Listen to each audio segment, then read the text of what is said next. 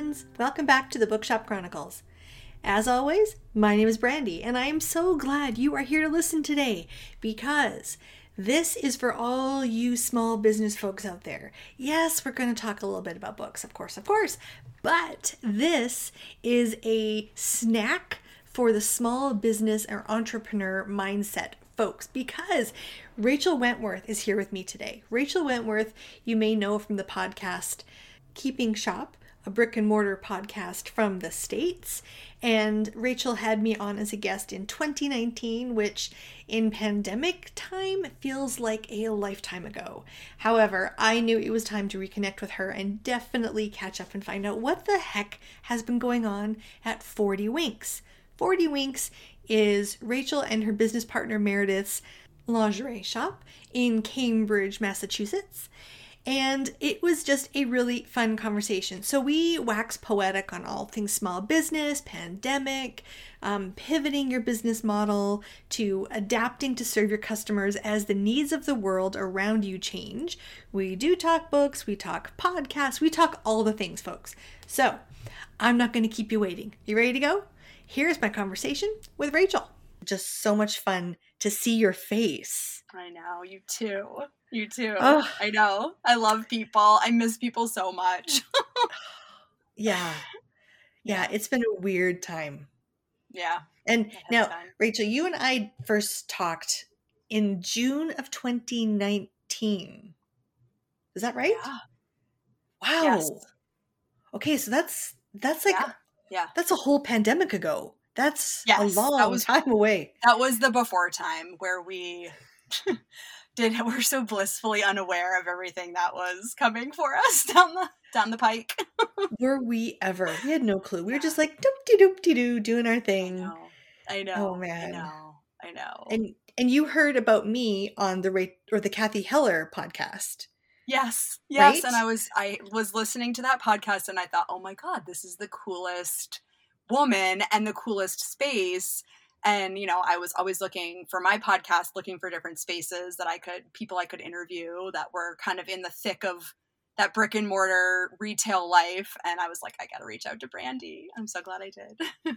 I was so flattered. And then you mentioned that I was the first, like, non-American guest that you'd had. Yes, you were. Yes. Oh my God. Yes. That was so cool. I forgot about that. Yes. Wow. And your podcast is called Keeping Shop, a brick and mortar podcast. And the funny thing is I wasn't brick and mortar then. I was very much license plate based. No. It was very four wheels. Yes. And we had still so much in common because business is business, right? It doesn't matter. But 100%. Now I am legit 100% brick and mortar. So I feel like you and I are so now like, we have more to talk about. Yes, we sure do. No, and like when I was doing Keeping Shop, I was really always looking for interesting people that kind of understood what it was like not to have like a direct to consumer business, or like people that were interfacing with the public. And it didn't only have to be just, you know, standing behind a counter. I loved your idea and I wanted to interview you because I was like, this is such a out of the box sort of way, you know, everyone knows about food trucks, right? But like a book truck, like that was really cool. So I was very into your story from the very beginning. So. Oh, thanks. Yeah. And I love talking to you. I think one of the great things I remember about our conversation is, like so many things, after record happened, we kept talking. No, we just sort of kept going, right? Yeah. Which I think a lot of people think that conversations on podcasts, we start when we hit record and we're done. But we're often not. I just kept going. I know. You hear people being like, well, we're going to start recording now. We've been talking for 2 hours. I think it's time to start. And I'm like, yeah, okay. Yeah. I want to hear that conversation. I know. Wouldn't that be fun? Mm-hmm. Yeah.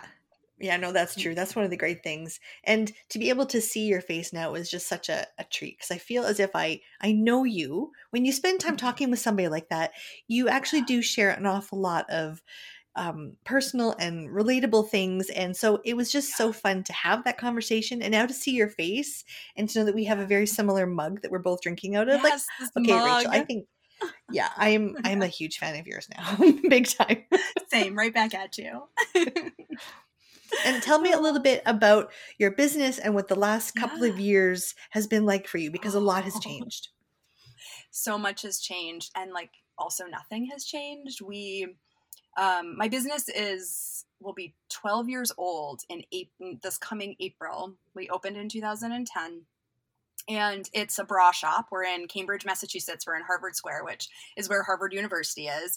So we have a lot of different types of customers. It's not only just a college area. There's a huge community there. And we're sort of like the neighborhood bra shop. So we have everyone from your 85-year-old grandmother to people getting their first bras. We kind of serve as many people as possible. And it's extremely rewarding. It's one of the greatest joys of my life is owning this shop. I have a beautiful team and I have a wonderful business partner, and I consider myself very lucky. When COVID happened and my business partner and I were sitting in our back office, like, just sort of staring at each other, like, are we closing? Like, is this going to happen? Are we going to have to make this decision? And we didn't actually have to make the decision because the city and everything just shut down. We had to close. We couldn't even have our lights on in the building. We could be in the building. We could be in our space, but we could not even have the lights on. It was like a weird rule. So we closed, and it was really scary, obviously. And how are we going to pay our employees, and how are we going to pay ourselves? And like, this is, we're dependent on this business, and how are we going to connect with our customers? And we, everyone says this is like the most overused word ever. Like, we pivoted, we just decided like, okay, we're going to do this. We turned all to online. We reached out to our clients. We asked them to support us. Like, asking for help is really difficult, but we did it. And people rose to the occasion. Our employees, we laid them off. They went on unemployment. It was fine. We said, if you can stick it out with us, like, we'll hire you back. Just, we have to like sort of, shut down everything. And after those 2 months, it was like 2.5 months that we could not be open. And then people started talking about reopening. And that was honestly, in some ways, even scarier, Brandy, because we got to this point where we were like, how are we going to navigate this? Like, now we know how to navigate things with the lights off. We know how to navigate things like just doing online. We can navigate things with our current inventory. We weren't buying a lot of inventory because we couldn't afford it. And, but then we were like, okay, well, we're reopening. Now we have to buy inventory, and now we have to come up with a game plan in regards to how we're going to keep people safe and how we're going to encourage people coming in. This was way before vaccinations, So we decided we were either going to we went through a lot of iterations. Like, we were going to stay closed. We were going to have a walk up bra bar where people could come up to this like little bar and we would help them that way. And we did that for a while, and we just sort of muddled through as much as we possibly could. And then we reopened, and we had the most lucrative year after opening,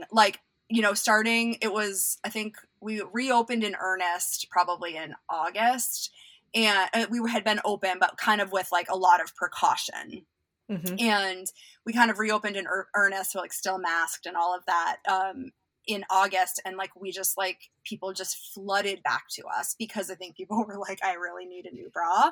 And I mean, I'm actually like thinking, I think my timeline is even a little like messed up, because that was another thing that was just so wild, was like, what did time become in that time? We didn't have any idea like what was going to be next, what was coming down after us, like what was going to be happening. And we just sort of rolled with it. And Meredith and I had all these ideas and plans in 2019 for expansion of the business. We wanted to do our own private label where we, made our own stuff. We had all these things. And when COVID happened, we were like, okay, like are our dreams on hold because of the pandemic? And it kind of seemed like the obvious answer would be yes, you have to like buckle down and see if you can save your business. But we decided to invest money in continuing doing exactly what we planned on doing. And we launched our private label. We had incredible collaborations with different vendors. We like totally redid our website.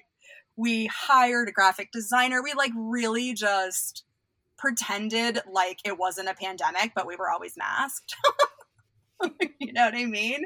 Oh, yes. And like just sanitizing constantly and pushing forward in the same way that we had planned. And I think that was like, I mean, it's showing our business is doing so well now. And I think it was like, you know, you mentioned like a little bit of like the beautiful stories that are coming out of it. And it's like, for me, it was like learning to take a risk and not worrying so much about what seems like should be the obvious answer, which was that like, you know, like save your money and like, don't do anything. Like, you don't know what's going to happen. Like, just like keep yourself safe, you know? Mm-hmm. And that is the initial response, you know, especially with something like a health scare, like global pandemic, you know what I mean? Like, it's like, be safe.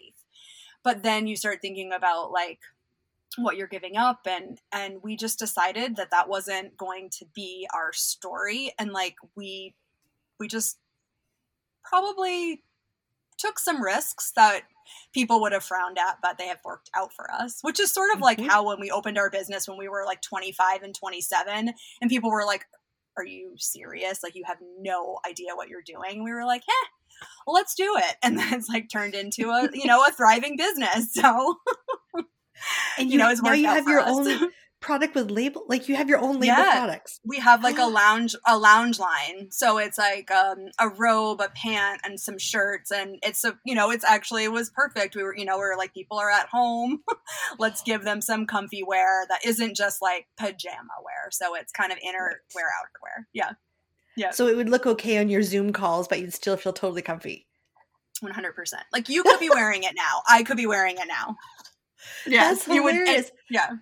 Oh, I love that. And you're right, because I think the natural reaction is to tuck your tail between your legs, just stay in the corner and just ride it out.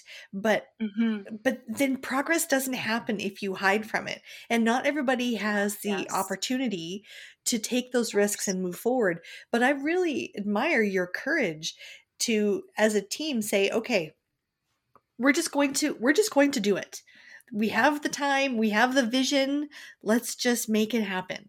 Because I think it is those moments that you grab hold of that you're never, ever going to feel bad about. It's if you don't do it that you feel badly.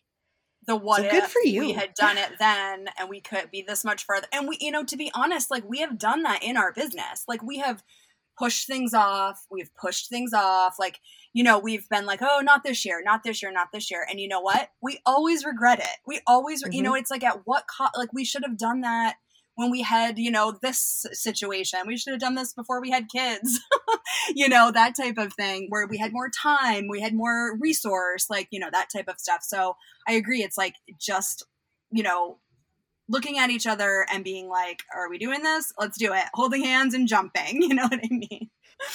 So, yeah. And how fantastic that your community has rallied behind you. And yes, I mean, you did ask for them to support you, which I think is a really key piece. A lot of businesses don't think that they have to do that.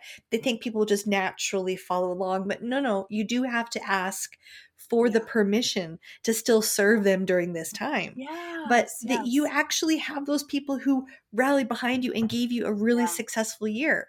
That's great. Yeah. It's great. It's great. We've grown a lot and it's been such a lesson too. And I would never be, you know, I know that we are in a privileged position where we do have a lot of resource behind us in terms of just the longevity of our business. And we have an incredible team who's very invested and trained. And, you know, we have a great community and I know and I acknowledge the privilege that is all of that. I know not every business felt that supported during the pandemic, but I'm still very grateful for those things. And since I have them, I'm going to use them.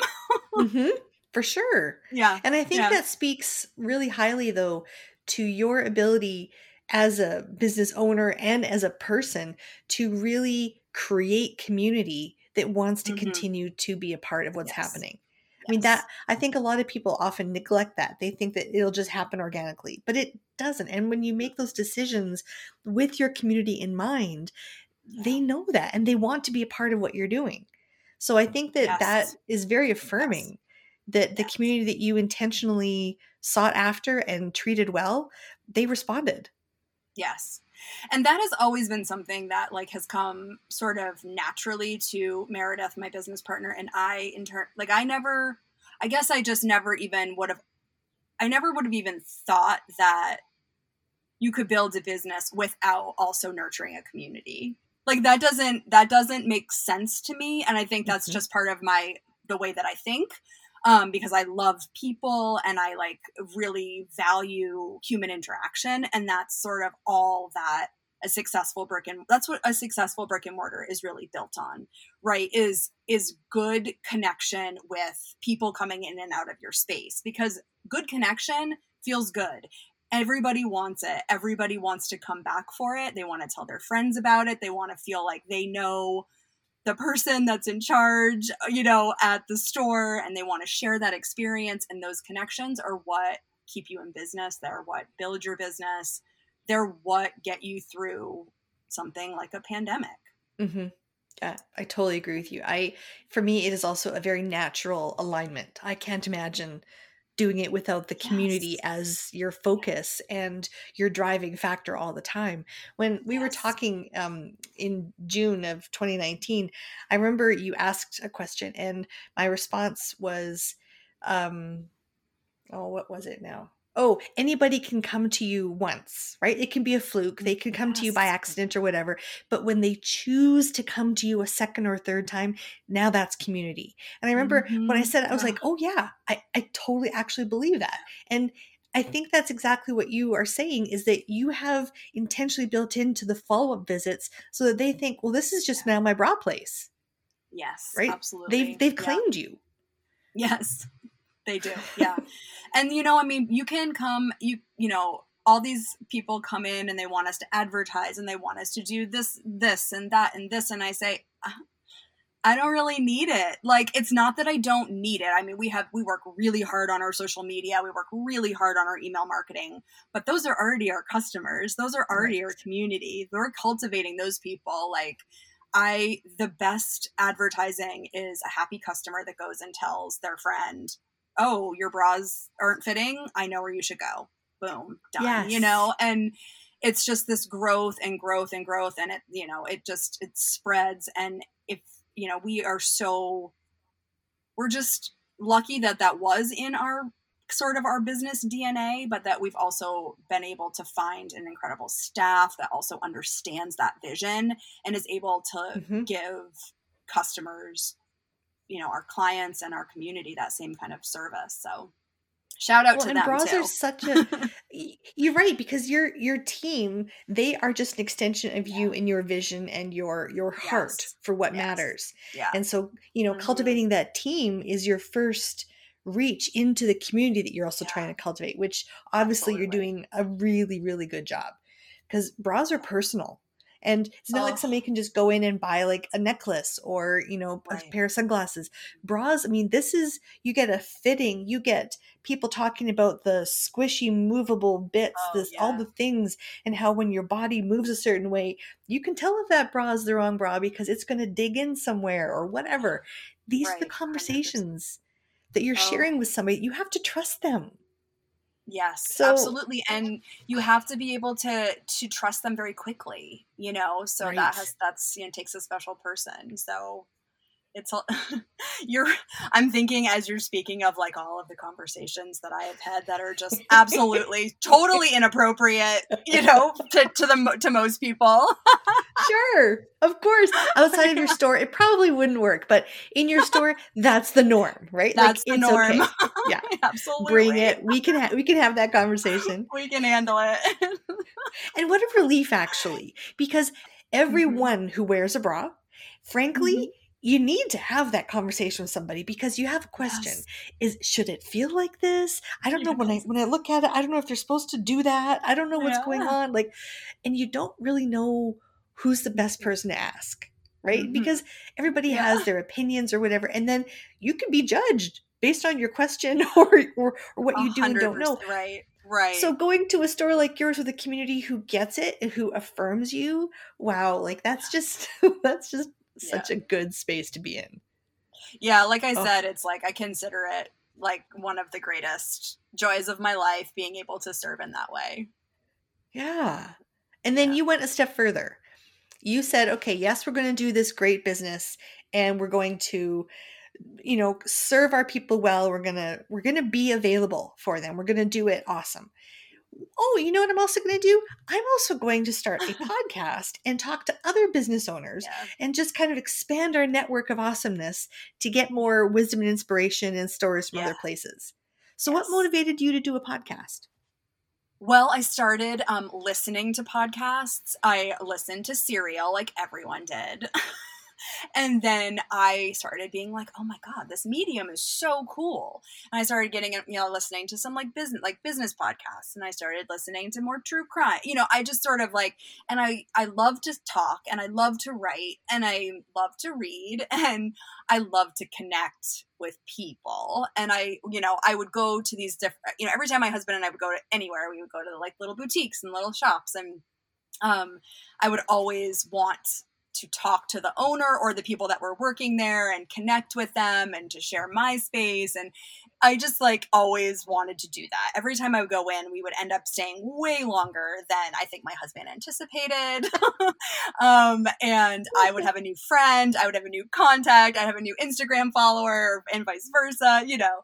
So I said, well, I'm really liking this medium, and I'm going to try my hand at interviewing brick and mortar business owners, because this is what I like to do in my free time. And I think other people would be interested in that too. So I launched Keeping Shop, and I like can't even think of the actual year I did it. It would have been 2017, I think. Yeah, end of 2017. And it was super rewarding and fun and like a lot of work. As you know, you know, host a podcast, and it's a lot of work and some, you know, back and forth. And it was really, really fun and interesting for me to not only connect with those people like yourself, but to also share people's stories and watching other people connecting and things like that. And I was, so the story with the podcast, as I mentioned, is that I have put it on hiatus because when COVID happened, I didn't have childcare anymore, and my husband was home from work. We were working in our 800 square foot apartment, both of us. And 40 Winks was my number one priority. And I really came to this moment where I was like, this is actually a time where my podcast community could really use me. But it's also a time where I really have to be there for my 40 Winks team. And I kind of felt like, given all that was going on and what was going on with my family, you know, in my family, everyone was healthy, fortunately, but, you know, we were like all crammed together. I had no time, and I had zero headspace. Mm-hmm. And I was basically like, for the good of my mental health, I think I need to choose between 40 Winks wholeheartedly and doing Keeping Shop as well, because Keeping Shop was already becoming like a huge amount of time that I was spending on it.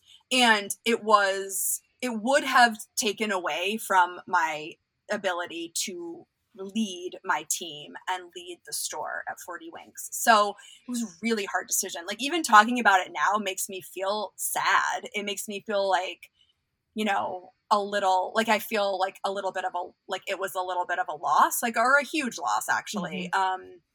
To have to give up that community. And I don't really feel like they're totally gone. And I will say that I've been given so many nudges for the last like 2 months about connecting with the podcast, and probably will start it up again at some point. So hopefully stay tuned, but also don't hold me to it, because I don't know what's going to happen.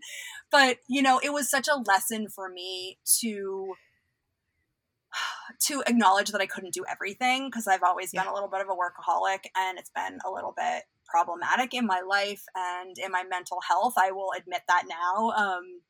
And so it was a huge lesson in sort of stepping away from my people-pleasing tendencies and being like, I know that this community really probably does need me and I still have to go. And it was, it was hard for me because it was really also like, again, maybe one of those COVID silver linings that kind of taught me about being okay with just saying, I'm sorry, I have to go, and saying like, I can't be there for you in the way you want me to be. And I'm really sorry, but this is what it is. So I think that's the story of the podcast. I think you're wise in that, because you do have to prioritize.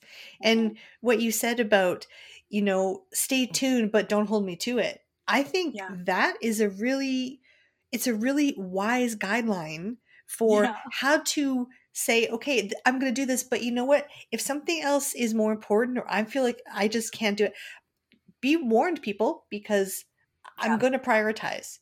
And I think that that is a really safe, healthy boundary to have. Yeah. It's okay to say, you know what?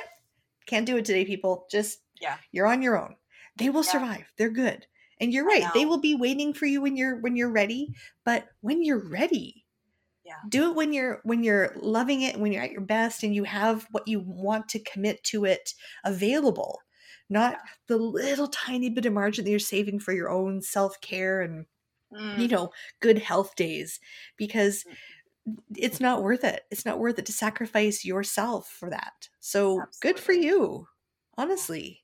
It's a big lesson. And were you doing all of your own like editing and producing and all that kind of stuff too? No, I was outsourcing that. I had found this really like accessibly priced editor, and so I was not doing the edits and stuff like that. I worked with that team for a long time, and even saying goodbye to them, because I knew that like once I said, I'm not, of course I'm not going to get the same rate, because I started with them when they were really small. And, it was even that, it was like, oh, I got to keep this up. And like, also like they need money. And I, all of that was just like sort of, eating at me. And I just was like, I can't do it. So you can't do everything. And I think acknowledging that and realizing that the sun comes up tomorrow and wow, I'm still doing other things and people's lives are still going on. It is so satisfying to know that, oh, I actually don't have to do all the things. Right. Oh, wow. Okay. I'm not going to do all the things then. Yeah. Wow. Yeah. It's sort of like I look back on it, I'm like, wow, I was kind of like, it was pretty like I guess narcissistic, or like my ego was like that, people were like really gonna need me. And I think about that, it's like I there's people that I miss, there's people that I want, there's people that I would love to hear from again, but like I always am like, no, go, you do you, like do what's best for you first, don't worry about us. And so I think that a lot of people probably were feeling the exact same way. I haven't gotten any anger or any like, people are just like, oh, if you ever come back, I miss you. I people still reach out and say they listen to the show, because I think the stories that people told me on the show are very, they stand the test of time, because it's just like little glimpses into people's chosen life of leading this life of being a brick and mortar business owner, and how it's hard, and how it's thankless, and how it's so joyous, and it's so rewarding. And like, those things have been going on since people started selling things. It's true. So, it is so true. And I have directed so many people to your podcast, because thank you. When people ask me about like, how do you book truck? How do you do this? How do you start these things? How do you decide during a pandemic to open a store? Like, and all the questions, right? People had great ideas and inspiration. They just wanted somebody to hold their hand and tell them what to do next, but I couldn't do it for everybody. Oh, so because so many people's ideas were just different and all over the place, I said, okay, so here's the thing. There are some resources you can go to who might educate you better. And a lot of people came to me from the States. Well, the rules in each state about certain things and permits and permissions are very different than up here. So I said, how about this? And I would say, go to Keeping Shop and see if you can find somebody on her list of conversations that matches what you're curious about, because they'll cover it well. Yeah. Yeah, and that's so great. Yeah. There's not that many small business supports that aren't full of ads and full of a lot of woo-woo stuff that we don't want. We want the bare bones. Give it to us straight. And that's one of the things that I really liked about your podcast was it is kind of a tutorial, but it's also affirming, and it's just humans. Here's where we screwed up. Here's where we succeeded. Yeah. We don't always know why we succeeded, but we did. And we don't know why we screwed up, but we did. Right? Like it's right. So normal. Yeah. Yeah. We still get up and flip the open sign and do it all over again. And you just sort of are like, this is life. Yes. Yeah. And especially during a pandemic, I think a lot of people have questions about how do you recover from this? How do you, like, as you said, the word that gets overused, the pivot word, which I still always see Ross and Chandler in the hallway with the sofa.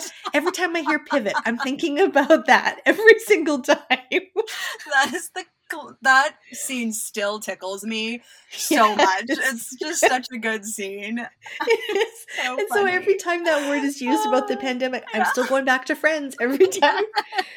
But people have questions about how to do this well, how to do it so that I'm not losing more than I'm gaining, how to keep my sanity, how to protect my family, how to be healthy, how to, you know, all those things. I think those questions are just as necessary, if not more, than they were 2 years ago. Yeah. And people's stories are so, they're so amazing, actually. The things that people have learned and done, and I'm amazed all the time.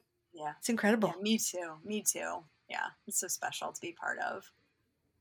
Now, what other podcasts have you found that you have listened to that helped you in your business or in your creative life? Well, there have been a lot of podcasts. I think, though, I still listen to business podcasts. I want to preface this, what I'm saying now, by saying there's one that I think would be really good for people that you just mentioned, like that are looking to start something. It's called Retail for the Rest of Us. And it's my friend Janine Malone. It's a newer podcast. You can breeze through it. It's very actionable. She's got a lot of great resources. We work with her kind of in a coaching setting. She's awesome. Her podcast is really good. I started listening to Being Boss like many, many years ago. That was one that like was just sort of one of those, you know, first business, like businessy podcasts that I listened to, and I liked them. They were fun. And I don't really listen anymore because what I was finding with all these business podcasts that I was listening to was so much stress because every time I would listen, I would get new information and I would be like, oh my God, now I need to buy this book and now I need to adopt this way of doing something. I need to do more research. And this is the way my brain works, Brandy. It's like literally like a sponge, and it was getting way, way oversaturated. And it was getting to the point where I was like, I'm listening to people speak and I'm not absorbing anything. Right. And it's become just an addiction or something. You know what I mean? To have some people talking in my ear. And it was also like very undermining in some ways. Like I say this, like, I don't like podcasts. I literally listen to podcasts all the time, but it's just like the self-help, the business podcasts, like the ones where I would feel like would make me feel like maybe I was like doing something wrong, not wrong, but I could be doing better was not good for like a person like me. It became like, I got to the point where I was like, I can't listen to these anymore because I just can't take it all in. And I still like listen to certain things. I really like Janine's podcast. I think it's really good, but I like story podcasts now. I listen to a lot of true crime, and I listen to stories. Like I'm listening to The Dropout right now about the Elizabeth Holmes trial. I'm super into that. I'm just finished a podcast called Suspect, which was really, really well done. And I started here. Here Lies Me. It's like a YA fiction podcast about junior high. And like, it's all, you know, it's cringy and sweet, and it's a story. And it's like, it says like, if you like, I don't even know if you have this in Canada, but Pen 15, do you have, I don't know. I mean, it's basically like, it's sort of like cringy junior high, and it's so good. It's a really good story. So I've been binging that. That's hilarious. So that's kind of where I've gone with my podcast. It's more like interesting, I guess, like stories. Yeah. Well, yeah. And what you listen to is like what you read. It reflects what yes. you need at that time Absolutely. And that season of your life, right? Yeah. There's so much opportunity to Absolutely. Choose something that just floats your boat. This yes. is all I need right now. That's such a great point, because I definitely needed those business podcasts at that point in my life. And mm-hmm. I think it's sort of like, I'm not in tune with them anymore, because like you said, it's not that I've moved past needing like advice or, you know, knowledge. It's just that doesn't really resonate for me at this point in my life. And I've kind of just moved on to something else. So I think it's a really good, you know, like, especially people that are starting their businesses, like business podcasts, like that, God, like the world is your oyster with how many amazing resources there are, you know, yes. Like everyone talks about how I built this. And I think that it's like, it's like so good. You just watch someone like building a business and going through like, the one that I always think of is the Stonyfield Farm guy. That was literally, I don't know if you've listened to this one. Stonyfield. I probably did.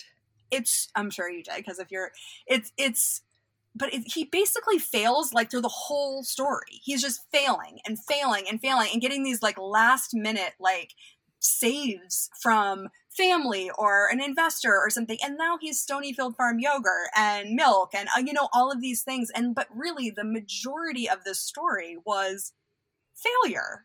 Mm-hmm. And I just read, it just was like, oh my God, like you might fail your entire life. And then, you know, it's how you deal with your failure in yes. your business, and how you continue to take risks, and how you continue to say, all right, this feels like it's not going to ever work, but I'm going to just try to figure it out, you know? Mm-hmm. And sometimes it doesn't work, but a lot of times it does work. And yep. You get through it, you know, and none of it is easy. None of it feels good, you know, but it's worth it in the end, at least for me. I think when you go through the world, you see things at a certain angle, certain perspective. And yeah. then when something happens and you get knocked down, all mm-hmm. of a sudden you look up and you see things differently, and you go, hey, I didn't know that was, I'm going to just try. I wouldn't have seen it otherwise. Yes. And yes. It's how you get up from those moments that determine your next moment. And yes. I think that so many times people's stories, they say, oh, you know, they were an overnight success. No. There's no such thing, because they yeah. literally have picked themselves up over and over and over, changed course, pivoted, done all the things. And you're only seeing their 28th try.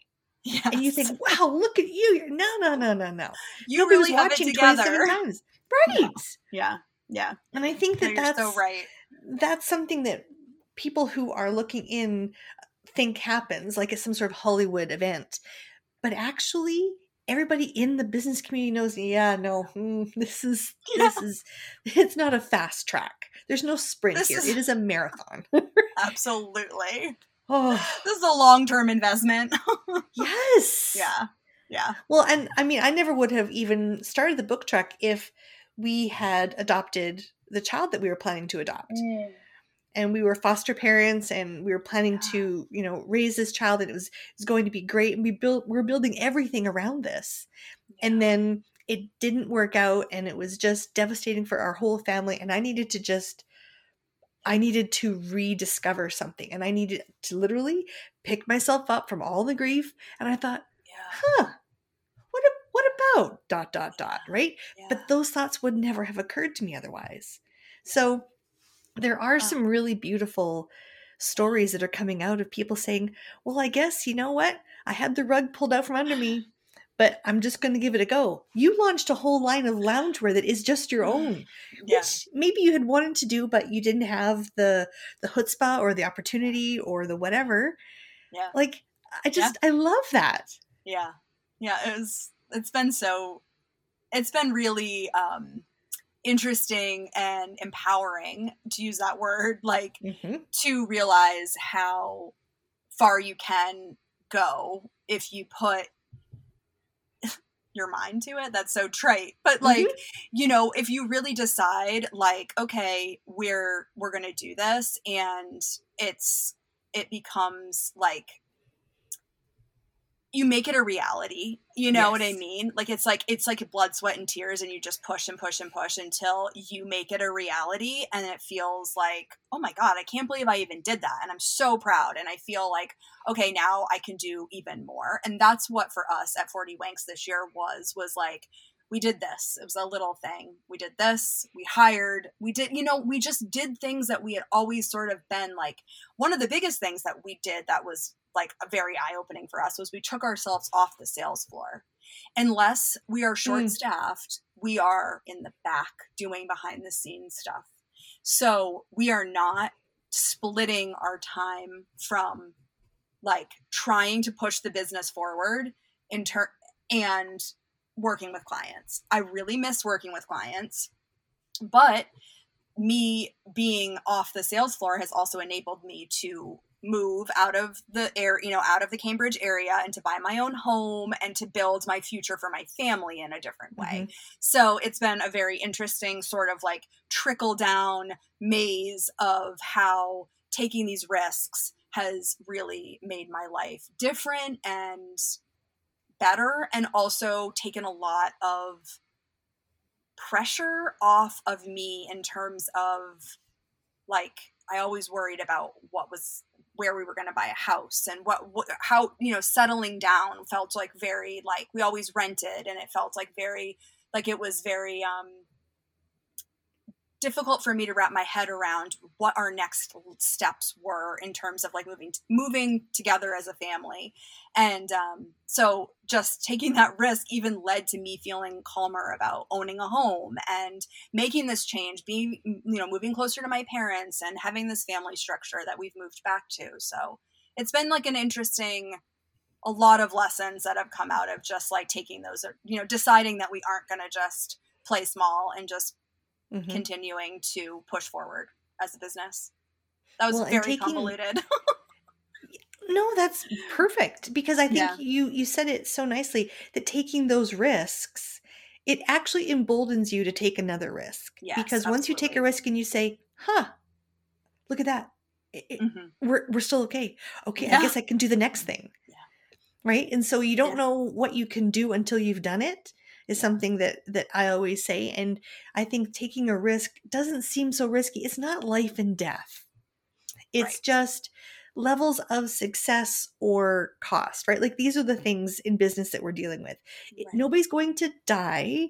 It's literally just like, are we going to be able to make payroll? Are we going to be able to make rent? And I always say, never put your rent or your people's cost at risk. Like, you have to be able to still pay for that. So if you are still making decisions that keep those things safe, it's not too much of a risk. Right. It's more of an investment. It's an investment. So and you've invested well. Good for you.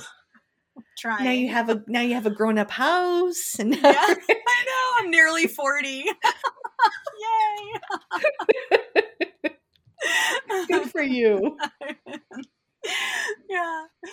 And now, amongst all of this, I would be remiss if I didn't ask you, are you having time to read amongst all this? Because I know before we talked about some books, and you suggested a couple to me, and so do you read for pleasure, for fun, for work? How do you fit that in? So I, like, again, with similarly to the podcast, I kind of stopped reading business books because I just would come away being like, we need to completely revamp our entire payroll system. You know, like, it was just like too much. And my business partner would be like, if I hear another sentence start with, I was listening to this podcast, or I was reading this business book, I'm just like, I'm firing you as a business partner. So I like, you know, I've always been a fiction person. That's always, even when I was like kind of reading a lot of business books, and I've always really enjoyed fiction. I don't really even like nonfiction that much.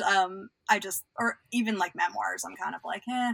I don't know why I like the idea of fiction, because I feel like I can create the whole world for myself, and it's no one else's like reality, you know, because it's not real. So I feel like with fiction, that's what I've, and it's always, reading and stories have always been like a huge source of, like a soothing source for me. So mm-hmm. I grew up, I had a lot of brothers and sisters. My mom was completely, I feel like she was just like always overwhelmed. And it was like, we had a very happy childhood, but it was also very, very, very chaotic. Like everything was, and so I would just go to my room and I would just read. And it was like this really calming, sweet time. And I would just blow through books. You know what I mean? And I realized like now, you know, I still read like that. Like I read to soothe myself. I read at the end of the day when I'm tired and I just want to like kind of drift off. I read when things are going on in my life and I need like to just sort of escape. It's such a form of escapism. This is not a new concept. But I definitely turn to it as like a meditative, like soothing sort of thing. But what that also does for me, I've been realizing this like over the last, like, I don't know, few months, I guess, is like, sometimes I am reading just for the experience and I literally don't remember the book at all afterwards. Is that normal as someone yes. who like is with readers all the time yes. and knows readers and is a reader? Like I literally, when you were like, provide some summaries, I was like, oh shoot.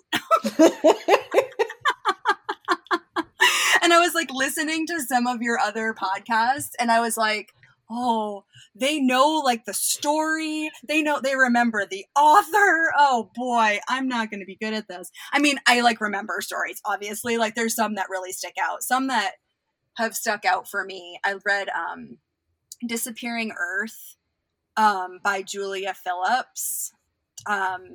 It's kind of a mystery. It was pretty intense, set in Russia. 2 little girls get kidnapped at the beginning. And then all of these, it's sort of like, is like a series of like, the chapters are all kind of like short stories of like different people that are kind of at the end, all sort of intertwined into this original story. And the end of that book, like some people hated it, but I loved it. And I was like, reading underneath my bed, like, cause I was using my Kindle and, you know, I didn't like the lights on and I'm like reading underneath my covers and like, I couldn't stop. And I was like breathing heavy. Like it was the end was just really good. And I really loved that book. It was like a little intense, obviously. And obviously I was like, I don't know why I really gravitated toward intense, like kind of some scary books, during the pandemic. I think they're just like, mm-hmm. fantastical, you know, and just like I could just sort of get into them. I read Circe, and I like love that book so much. Yeah, by Madeline Miller. Oh. I literally like my yes. friend Jenna told me to read it, and she was like, "You gotta read it," and I was like, "I don't know. It's kind of I don't know if I get this." Like, oh my god, I did not want that book to end. I loved it so much. I read Daisy Jones and the Six. I thought that was really fun. I enjoyed that book so much. And I thought, oh, this is such a popular book. I was so snobby about it. Like but I really liked that book. I've had some misses. Like, I don't know. I don't really even remember the misses, but I've listened. I don't know. Like I read this book recently called The Lightness. I don't remember who wrote it. Emily St. John, I don't know, The Lightness. It was really cool. It was about this kind of older teenager who her dad just like disappears and out of her life. And she's like kind of devastated by it. She goes to this like retreat center. It's like in at the top of the world essentially. And she meets these girls and they try to like learn how to levitate. And it's like full of like adolescent, like just, it gets so wild. But, you know, you also are like, oh my God, I was at summer camp with these people. And I would have been that person in high school. Like, I would have been that person that was trying to literally like levitate, you know what I mean? Like such a weirdo. So that book really was really good, but those are some standouts. There's so many though. If you read Circe, did you also read The Song of Achilles? I have it. Is it so good? It is so good. And, you know, it's one of those books that it's not new. It's like 10 years old. And yet it continues to show up on TikToks and all sorts of Bookstagram accounts, and people are rediscovering it for the first time. And it's one of those books that people clasp to their chests and they hold on and they go, oh, that book. And they just, because the emotions that they have attached to, like, as you said, like the reading experience is one thing and then the story is another. And that is satisfying on both levels. Yeah. Madeline Miller is astonishing. She's great. Mm-hmm. Unbelievable. Mm-hmm. I know. I think in her, like in her acknowledgements at the end of Circe, she like talks about how like she's so grateful to her parents because they like read her Greek mythology every day. And I immediately was like, I need to be reading Sylvie Greek mythology every day. Yes, you do. Yes, you do. It is the basis for so many of the stories that we read that we don't even realize. But until you read it, you go, oh, hey, I'm seeing where they got that from. Absolutely. Absolutely. Yeah, it's like, you got to read mythology. You got to read the Bible. You got to read those things. Like, I was always so good at Trivial Pursuit because like my family was religious and I like knew so much about the Bible and I crushed it every time. See? It has perks. It does. It has a few. Totally. Yes. Yes. That is awesome. And I think Madeline Miller, I heard, is working on her third book. Really? Which I believe is a retelling of The Tempest from Shakespeare. Wow. Oh my God. That's like, that's different. And I'm excited by that. I'm excited by that. I'm ready for that. I'm anticipating. Whatever she writes, I will read it. I will soak it up. I will love it. And I will want to talk about it because she's so, so good. Yeah. Yeah. And you had recommended to me to read Where the Crawdads Sing. Oh, yeah. And I hadn't read it at that point. And I have now read it. I finished it. What did you think of it? I thought it was great. Yeah. I liked the tone of it. I liked the characters. I liked how rugged, what was her name? Kyra? Yeah, Kyra. Yeah. Something? Yeah. And something how like that, rugged and kind of natural and close to the ground she was. Yeah. And how the world would just spin around her and she would just try to hold on to those natural elements. And it was good. It was a really good. Yeah, mm-hmm. I liked it. I know it got really popular. I don't know why I have this like thing about like, oh, if it's too popular, then I'm too good for it. It's like, no, those books are so good. Yeah, I'm the same. I feel very contrary when somebody says it's this the big thing. I'm like, oh, thank you. I will decide for myself. Yeah, I'll read it in 10 years. Yeah, exactly. I'm not going to just go with the popular crowd. Anybody could read it. I'm going to read something else. Absolutely. Yeah. And then I tend to go back and go, oh, okay. And sometimes the hype is not worth it. Sometimes it's just really all publisher hype and all press and marketing. And that frustrates me a lot. Well, I really love talking with you. And when I'm in Portland, because it is on my list, there's like 3 or 4 bookstores in Portland that I have to visit. So yes. When I go there, I will definitely contact you. And we can connect. Would be great. I would love that. This was really fun. Thank you so much. You're welcome. Thank you for sharing your story and your success, because I think that 40 Winks is just going to continue to be something that people trust and they count on. And hey, Cambridge, if you haven't gone there yet, get your butt in the car and go.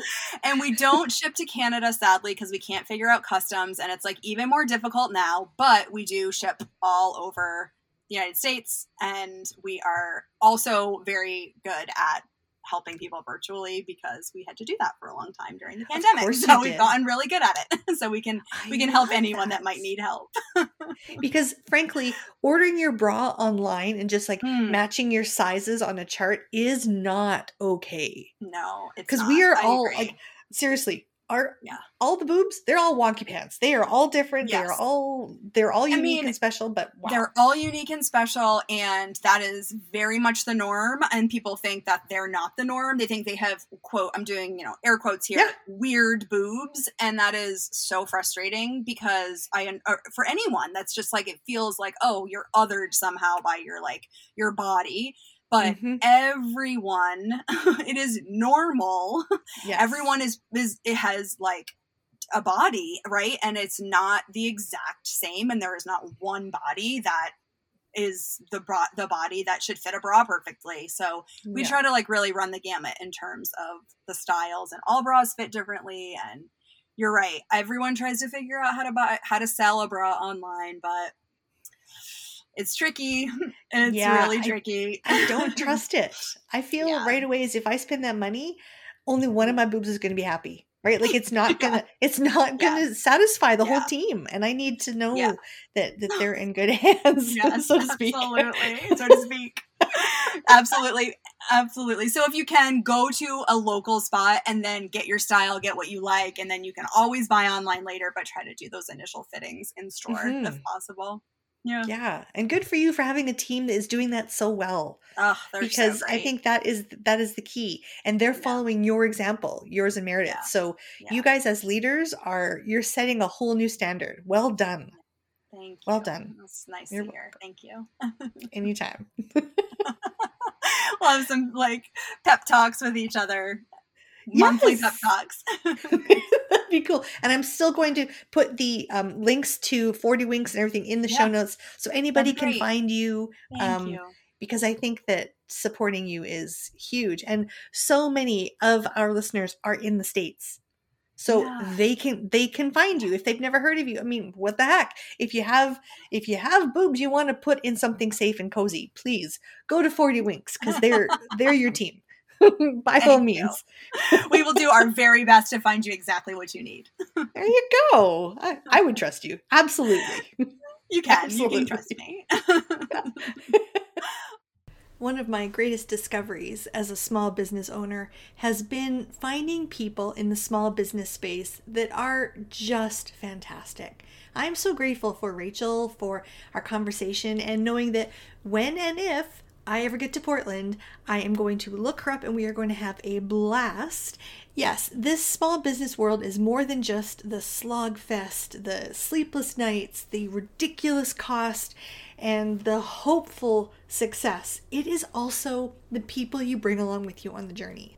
Today's episode of the Bookshop Chronicles has been brought to you by 40 Winks. If you are looking for any sort of beautiful, fun, well-chosen, comfy lingerie, please go to 40 Winks in Cambridge, Mass. Oh, I can't even say it. In